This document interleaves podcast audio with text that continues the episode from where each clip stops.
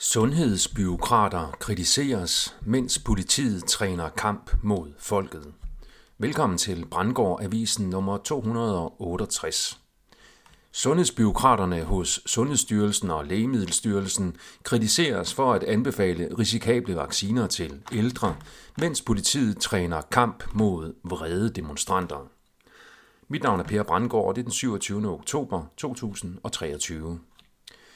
Flere medier beretter, at USA på ordre fra den senile præsident Biden nu har angrebet to, og jeg citerer, iranske mål i Syrien. Citat slut.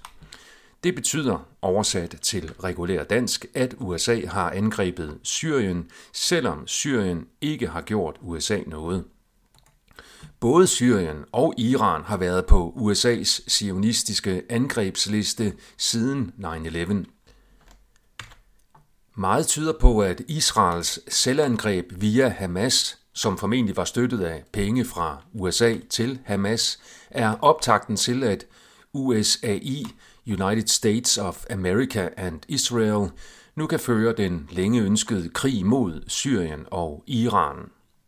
Krigen mod Syrien har dog reelt stået på længe, i det USAI talrige gange har angrebet Syrien militært under dække af at angribe islamistiske terrorister i landet, selvom disse islamistiske terrorister er skabt, finansieret og plantet i Syrien af USAI selv som den kontrollerede fjende eller et kontrolleret fugleskræmsel, der smører USAI krigsmaskinen, så den kan trumle derudad, støttet af prægende jubel fra den globale forflok og dens vellønnede hyrder. Vitalrådet har modtaget et åbent bekymringsbrev fra kanskjent Ole Vestergaard vedrørende de nye vacciner, som for tiden udrulles til ældre borgere. Brevet er sendt til Styrelsen for Patientsikkerhed. De to hovedpunkter i brevet er, og jeg citerer, punkt 1. Det er bekymrende, at SST anbefaler 65 plus-årige at blive vaccineret, og at LMST ikke har trukket deres godkendelse tilbage. Nye statistiske data viser klart, at især ældre borgere hermed ikke behandles forsvarligt. Punkt 2. At det nu er bevist, at alle 65 plusårige bringes i fare med covid-19-vaccination, gør det ydermere betænkeligt, at covid-19-vaccinationerne sker på apoteker, i sportshaller med mere, hvor der ikke er akut beredskab. Citat slut. Brevskriver Ole Vestegård slutter af med at navngive de øverst ansvarlige personer, og jeg citerer.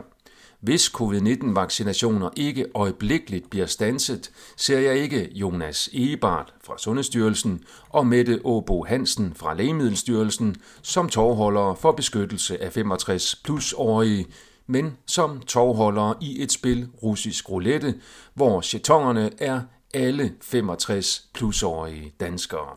Citat slut.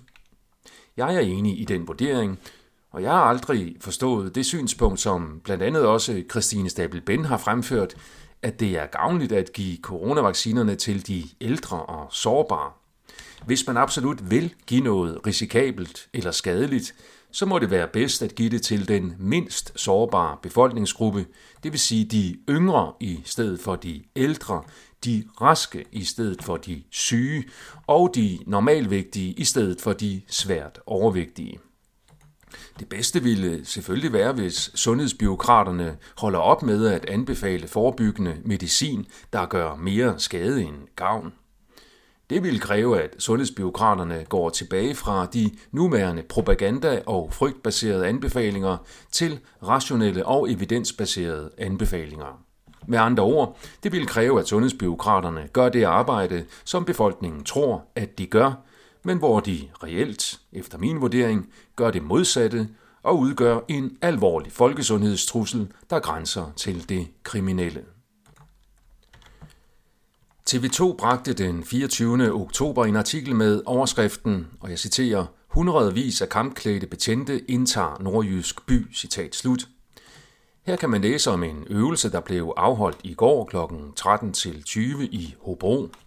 Flere hundrede kampklædte betjente skulle træne et scenarie med fokus på politiets indsats ved demonstrationer. Det drejer sig om træning af politiets såkaldte MIK-koncept.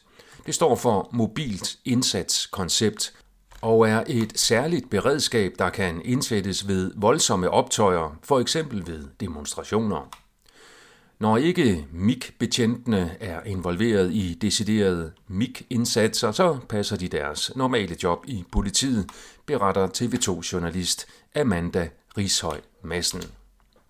Hvorfor må politiet træner den slags nu?